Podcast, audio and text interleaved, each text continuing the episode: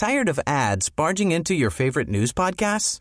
Good news. Ad-free listening is available on Amazon Music for all the music plus top podcasts included with your Prime membership. Stay up to date on everything newsworthy by downloading the Amazon Music app for free or go to amazon.com slash news ad free. That's amazon.com slash news ad free to catch up on the latest episodes without the ads. Ryan Reynolds here from Mint Mobile. With the price of just about everything going up during inflation, we thought we'd bring our prices down. So to help us, we brought in a reverse auctioneer, which is apparently a thing. Mint Mobile unlimited premium wireless. Have to get 30, 30, bit to get 30, bit to get 20, 20, 20, bit to get 20, 20, bit to get 15, 15, 15, 15 just 15 bucks a month. So, Give it a try at mintmobile.com slash switch.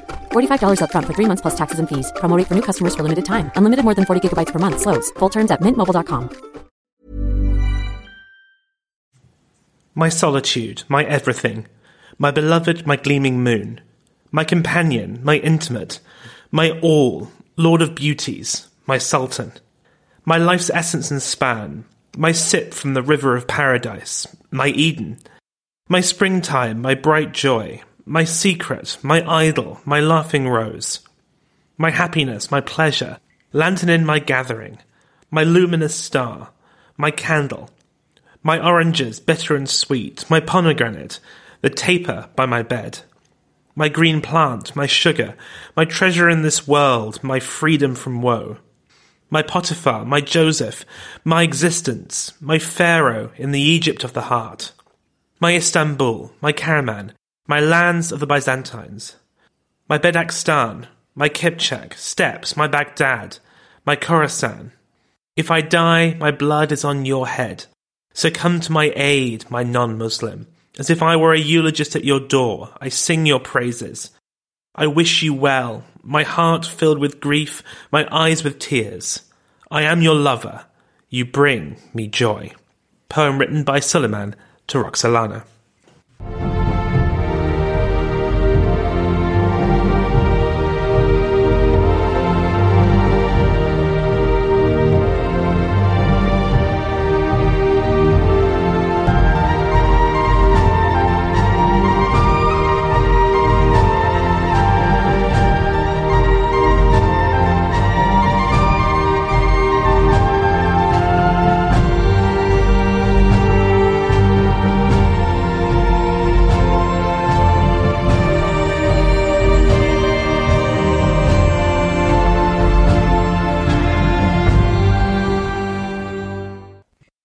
Hello, and welcome to the other half. Episode 5.7 Roxolana From Sold Meat to Sultana. Apologies that this episode has come a week late. It took three years, but finally COVID caught up with me, which knocked me out for a good week or so. Feeling much better now though, and raring to get back into the action. Last time we saw a young woman captured and enslaved by marauding raiders, brought to the Ottoman capital and sold to its sultan as a slave concubine. An awful fate, but hardly unheard of in this period and region. She caught the eye of Sultan Suleiman and kept it long enough to carry his son, but then defied convention by staying with him and having a load more children. Breaking with cultural norms rarely makes you friends, and today we'll see Roxana pick a number of battles, including one literal fist fight to secure her position and ensure that she and her sons remained at the apex of the Ottoman Empire. But before we see Roxolana throw down, I'd like to thank all of my amazing patrons on Patreon who keep this show free for everyone forever. If you too would like to become one of my patrons, then head on over to patreon.com forward slash the other half podcast. You can also follow the show on Facebook and Twitter, where we post maps, pictures, and other bonus content from the episode. To all my new listeners, welcome. To the rest of you, welcome back.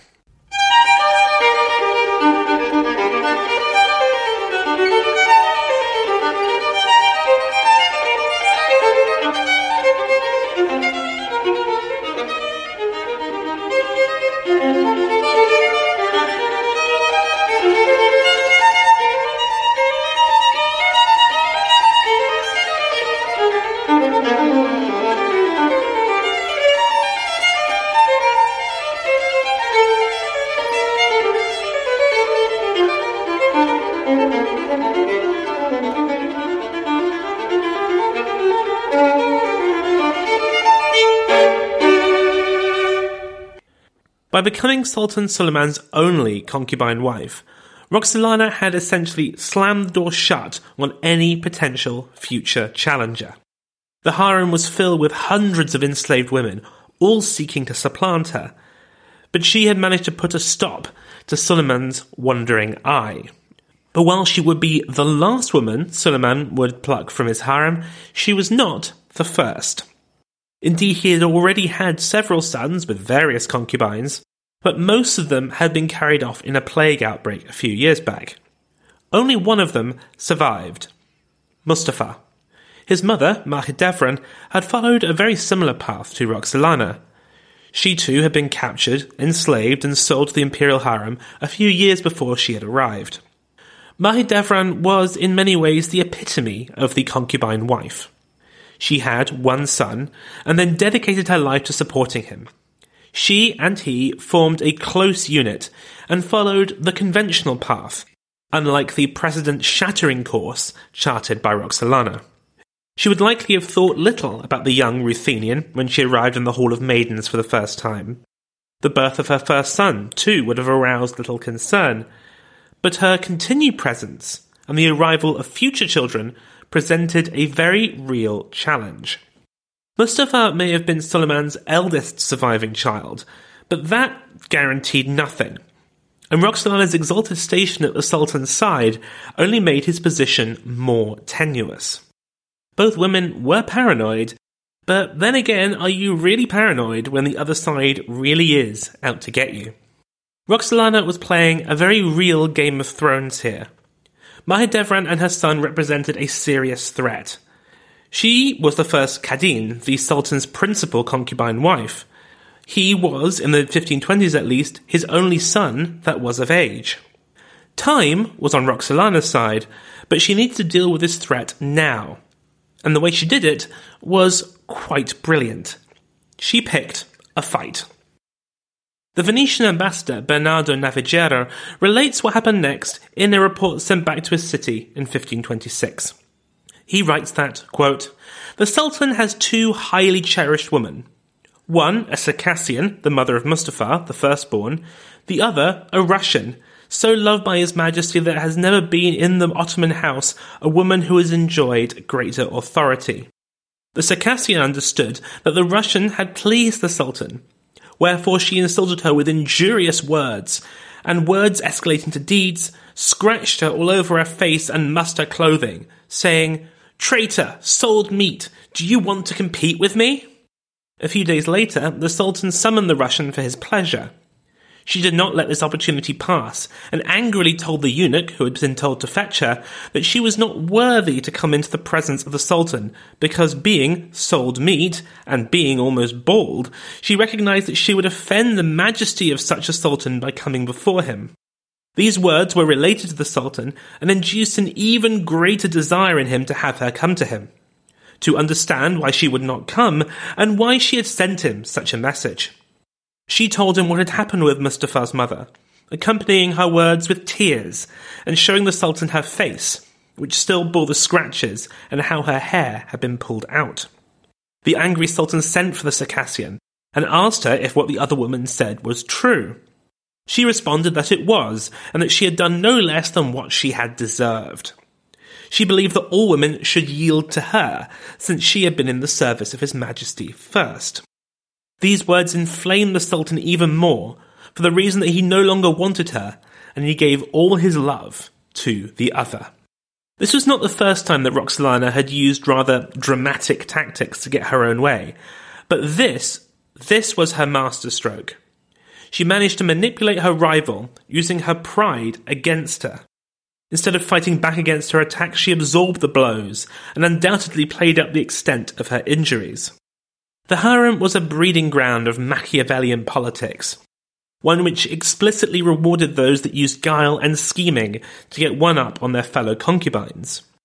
But this infighting had to take place behind closed doors, and could not be allowed to inhibit the desires and activities of the Sultan.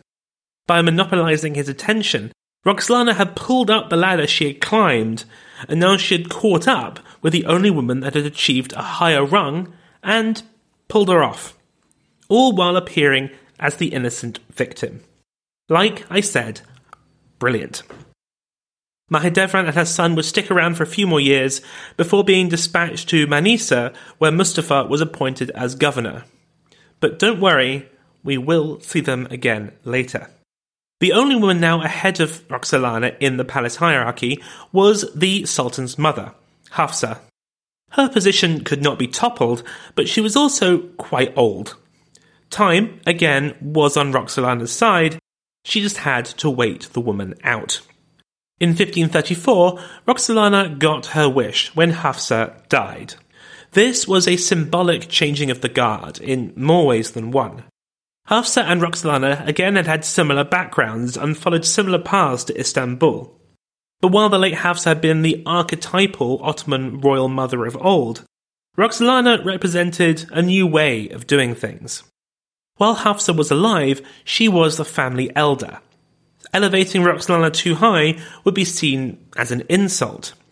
But with her now gone, it was time for Suleiman to push his lover to the moon. Her circumstances changed significantly and almost instantly. Within months of his mother's death, Suleiman freed Roxolana. Usually, an enslaved concubine was freed only after her master's death. By doing so while he was still alive, Suleiman was shattering tradition for Roxolana, and they weren't done yet. Because next, they got married. It's hard to overstate just how shocking an act this was. Ottoman sultans did not typically get married, they had no need for it. The concubine system was the preferred way of producing heirs, and what marriages did occur tended to be diplomatic unions with princesses from other nations. The last Ottoman sultan to wed was Bayezid I, who married a Serbian princess in the late 14th century. This means that no one alive had ever seen a sultan marry anyone, much less an enslaved woman from his own harem.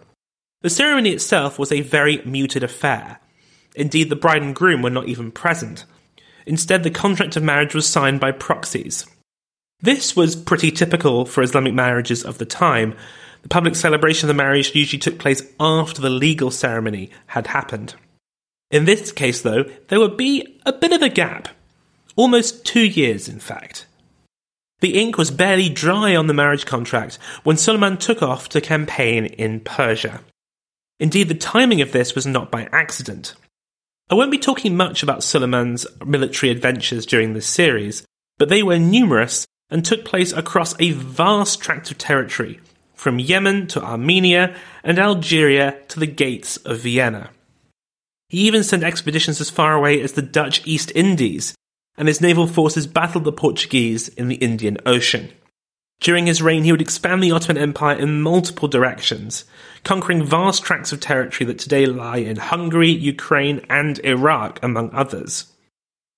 Fighting these wars was, of course, a dangerous business. Death was all around him, and he and Roxolana did everything in their power to ensure that, should the worst happen, she and the children would be protected. This was uncharted territory, a strange new world, the rules for which had not yet been written or agreed upon. In the words of Roxana's biographer Leslie Peirce, quote, What the marriage accomplished was to legitimate this concubine's maverick position as the mother of all the children of Suleiman's Sultanate, and imbue her stature with an aura of majesty. So there were solid political and dynastic reasons for the match that made sense for both Roxolana and Suleiman, but there is another very good reason why Roxolana would have wanted it. She was no longer enslaved. She was free. Indeed, some rumours circulated that she had withheld sex from Suleiman until he made her his wife. This was a tactic that had been used by many a skilful mistress looking to be made a wife. Anne Boleyn being possibly the most famous example. But I'm not entirely convinced by this theory. It's a lovely story, one very attractive to us in a modern world looking for historical stories of female empowerment. But let's not forget the power dynamic at place here. He was a sultan, an emperor, and she was his slave. Beyond a certain point, her wishes didn't matter a whole lot. The truth is probably more subtle. Roxolana wanted her freedom. She wanted the majesty of queenship. Suleiman wanted a stable succession. All of these things could be accomplished with this revolutionary act of marriage. And that is why it happened, and why it did so when it did. Of course, the marriage was not widely publicised at first. It was only known to a select group of councillors and officials. This is because the marriage meant that Roxolana would move from the old palace, the traditional home of the harem and the sultan's concubines, to the new palace, the seat of government. With her came her eldest son, Mehmed, who was clearly being groomed to be the heir presumptive to the empire. While Suleiman was away fighting the Persians, Mehmed would be given a crash course in government and be put in just the right place should the worst happen. And by his side was his mother, offering her advice and counsel. It was pretty much the only traditional thing about Roxolana. Just like the imperial concubines of the past, she was her son's strength, stay, and support. But she would do so as the sole consort of the Sultan. In her husband's absence, Roxolana built a household for herself more befitting of a Western queen than an Eastern consort. The Venetian ambassador described it thusly quote, The chambers of the Sultana are most splendid, with chapels, baths, gardens, and other amenities, not only for herself, but for her damsels as well, of which she keeps as many as 100. Once an almost exclusively male establishment, the new palace now had a woman's wing, with Roxolana at its head, served by a household of female attendants and officials. Women were now at the heart of Ottoman government. Through Roxolana, they now had a voice. On the 8th of January 1536, Suleiman returned a conquering hero from his war in Persia. Baghdad had been taken, along with territory in the Caucasus. Such a triumph required extensive celebration, and all of Istanbul rejoiced in the glory of the empire and its sultan. This made it the opportune time for Suleiman and Roxolana to drop the bombshell that they were now married. This was an ultimate bit of trash day political management, announcing something potentially controversial at a time when no one would notice or have time to much care about it. It also allowed an opportunity for Roxolana to be shown off in her new role as Sultana. It was a fait accompli, the deed was done. While some of the diplomatic corps already knew about the wedding, it did catch some off guard, including one banker from Genoa. He wrote, quote, This week there has occurred in the city a most extraordinary event, one absolutely unprecedented in the history of the sultans. Suleiman has taken to himself as his empress a slave woman from Russia, amid much rejoicing. The ceremony took place in the Seraglio, and the festivities surpassed anything we have ever witnessed. There is great talk about the marriage, and none can say what it means. So clearly the marriage did cause quite a stir. But he then goes on to show why it went down without as much controversy as one might expect. Quote, there was a public procession, gifts exchanged, and at night all the main streets are gaily illuminated, and there is much music and feasting. A platform put up in the hippodrome allowed Roxolana and the court to take in a tournament of knights and a long procession of wild beasts, with giraffes so tall that their necks reached the sky. In other words, everyone was having way too much fun to get too mad about the elevation of Roxolana from the harem to the sultana's throne.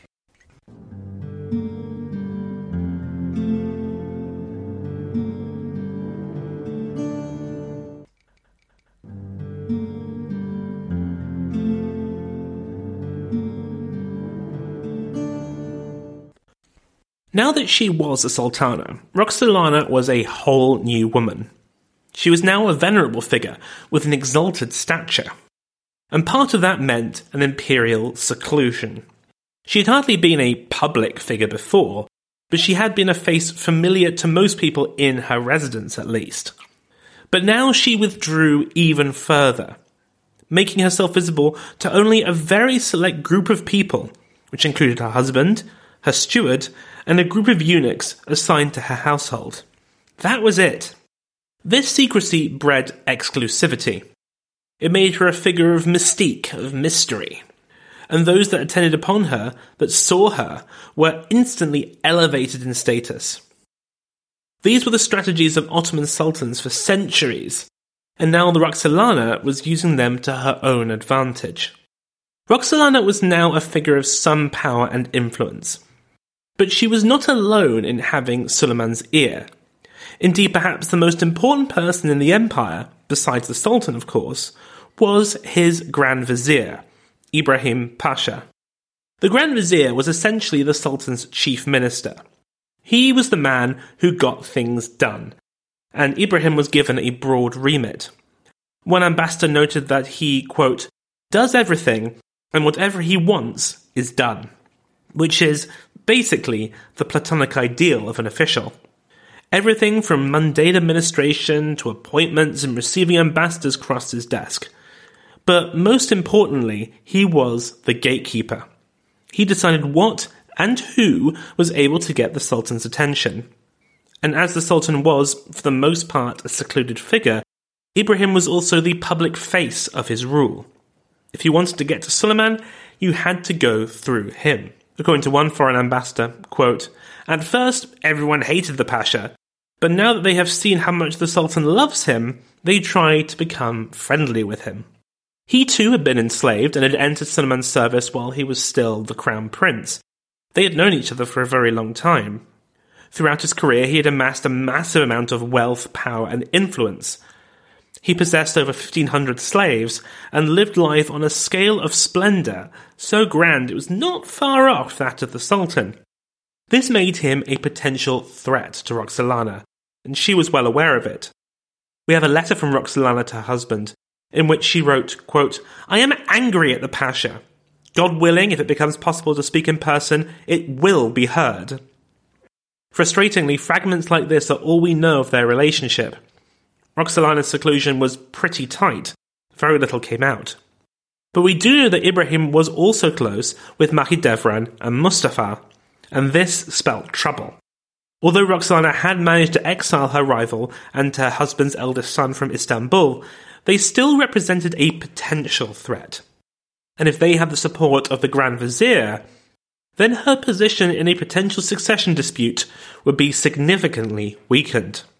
She was not the only person opposed to Ibrahim that had an axe to grind with the Grand Vizier.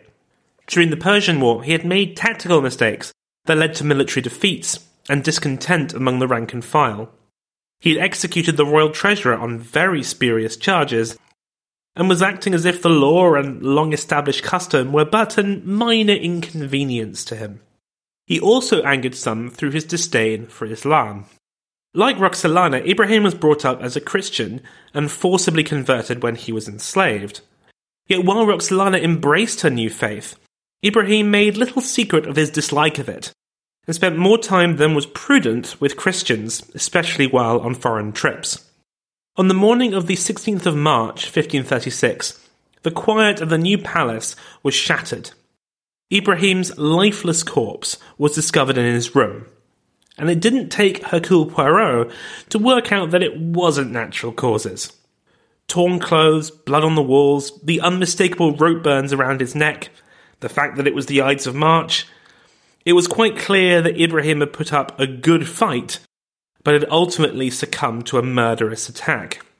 The palace quickly closed ranks over this incident. There was no investigation, nor was anyone ever held accountable for the murder. It was clearly a hit ordered by the Sultan on his own right hand man. But why? Perhaps he had accumulated too much power and influence for the Sultan's liking. Maybe he blamed him for some of the difficulties suffered during the Persian campaign. Did he think him a traitor, passing state secrets to a foreign power? All of these have been suggested, but the majority of historians that I have read point the finger at Roxolana. She had forced her rival Mahidevran out and made herself sultana. Now she had removed the only man with a close enough relationship with her husband to threaten her. It certainly makes sense in a Machiavellian way, and there is no doubt that his death benefited her greatly. But it's worth noting that Ibrahim had many enemies. Not just Roxolana. He was seen as arrogant and power hungry and had angered many with his contempt of Islam. It would not have been only she that demanded the death of the Grand Vizier. Yet perhaps the best evidence of Roxolana's involvement in the plot comes in what happened next. For Ibrahim was not replaced. Other Grand Viziers would be appointed, but none of them, no one man, would ever amass so much power nor come so close to the Sultan for the rest of his reign. He would have no real male favourites again, no confidence that he brought into his inner circle. Historians of Suleiman note that he liked to place his trust in a vanishingly small number of people. He didn't let many people in, but those he did were invited deep into the inner sanctum. Ibrahim was trusted by Suleiman above all others, and the two developed an intimacy that raised comment and concern. Indeed, one of his enemies referred to him as the Sultan's whore. This has led some to say that Roxolana didn't have Ibrahim killed for political reasons. Instead, it was a crime of passion. An act of a jealous, jilted wife whose husband was lusting for a younger man. Though this does seem a little melodramatic for me.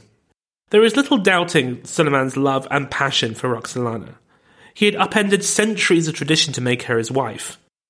This didn't mean he couldn't also love Ibrahim, of course, but I think Roxolana's main gripe with the Grand Vizier was political and not personal. There is no convincing contemporary evidence, all we have is speculation. But in these cases, it's always worth looking at who benefited most. There is no doubt in this case it was Roxolana. With these moves, she had established herself alone as the most powerful person with the ear of the Sultan. Now it was time to make her mark in a more physical and tangible way. She had had no coronation, she was not paraded in public. For her to get her name out, she needed to build. While founding religious buildings and funding philanthropic works was common among Western queens, it was practically unheard of in the Ottoman Empire. Indeed, no building in Istanbul at the time was explicitly named for a woman. As with many things, Roxolana was about to shatter a glass ceiling. The first of these was one of the most consequential, the Haseki Mosque. Haseki meant favourite, and was one of the names widely associated with Roxolana. This was built outside of the city centre and was part of a wider complex which included schools, a hospital, a drinking fountain, and a soup kitchen. She chose this location because it was an area with a distinctly female character. It already contained the women's market, and this new mosque quickly became a centre for female entrepreneurship and education. And of course, investment and attention on this scale bred further development and employment opportunities, reinvigorating a part of the city that had been in decline. She was intimately involved in the construction of this complex and ran it personally as its supervisor for the rest of her life. As in the palace, she also employed women to key positions in its administration, a very unusual move for the time. This would not be her last foundation, nor would her largesse be confined to Istanbul. She built hostels for pilgrims in the great holy cities of Mecca and Medina, and other mosques in Adrianople and Ankara, as well as a big complex in Jerusalem, which included a mosque, hostel, and housing for pious Muslims who wished to stay in the city for lengthy religious contemplation, as well as a bakery and a soup kitchen, which apparently fed over 400 needy people twice a day. And it wasn't all charity and religion either. Near the Grand Mosque of Hagia Sophia stands the Hurrem Sultan bathhouse, which was commissioned by Roxolana. Hurrem is another name associated with her. It was the one she was given when she entered the harem. This was, and still is, a magnificent bathhouse situated on an ancient site that had been used for baths since Roman times. Giving back was, and is, a crucial part of the Islamic faith. It is one of the five pillars, and generous endowment and charitable giving were fairly ubiquitous amongst the Ottoman upper class. But what made Roxolana different was the scale of her beneficence and the fact that it was conspicuously her that was doing it. Her money, her work, and her name. She did it all and was determined to get the credit. This was all funded, of course, from the heaps of money her husband had given her. But once again, it comes back to their wedding, because the lion's share of her fortune came from her diary and the annual stipend that was agreed upon when she married him. Indeed, this was an unusual situation where the husband, in effect, paid a dowry to his wife rather than the other way around. Everything comes back to that wedding. That one defining moment where Roxolana broke from the past and forged a new future, both for herself and the Ottoman Empire.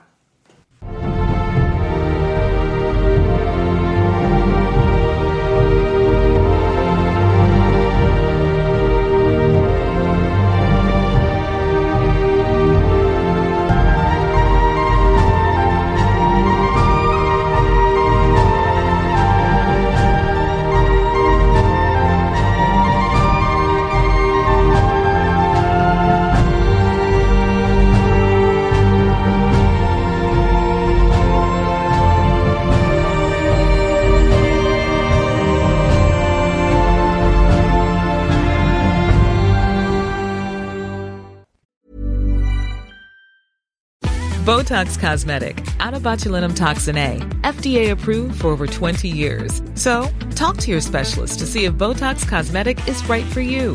For full prescribing information, including boxed warning, visit BotoxCosmetic.com or call 877-351-0300. Remember to ask for Botox Cosmetic by name. To see for yourself and learn more, visit BotoxCosmetic.com. That's BotoxCosmetic.com. Tired of ads barging into your favorite news podcasts? Good news. Ad-free listening is available on Amazon Music for all the music plus top podcasts included with your Prime membership. Stay up to date on everything newsworthy by downloading the Amazon Music app for free or go to amazon.com slash news ad free. That's amazon.com slash news ad free to catch up on the latest episodes without the ads.